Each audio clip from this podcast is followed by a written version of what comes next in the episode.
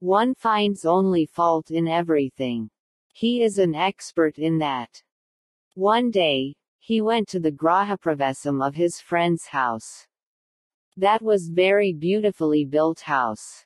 Everyone was eagerly watching what he was going to complain about. He casually told the owner, that you will suffer a lot later to demolish this house. Some people are like this, finding a problem in every solution. If we know not to absorb the thoughts of such people or know how to avoid them then only then our life will be successful. As the thought, so is the life.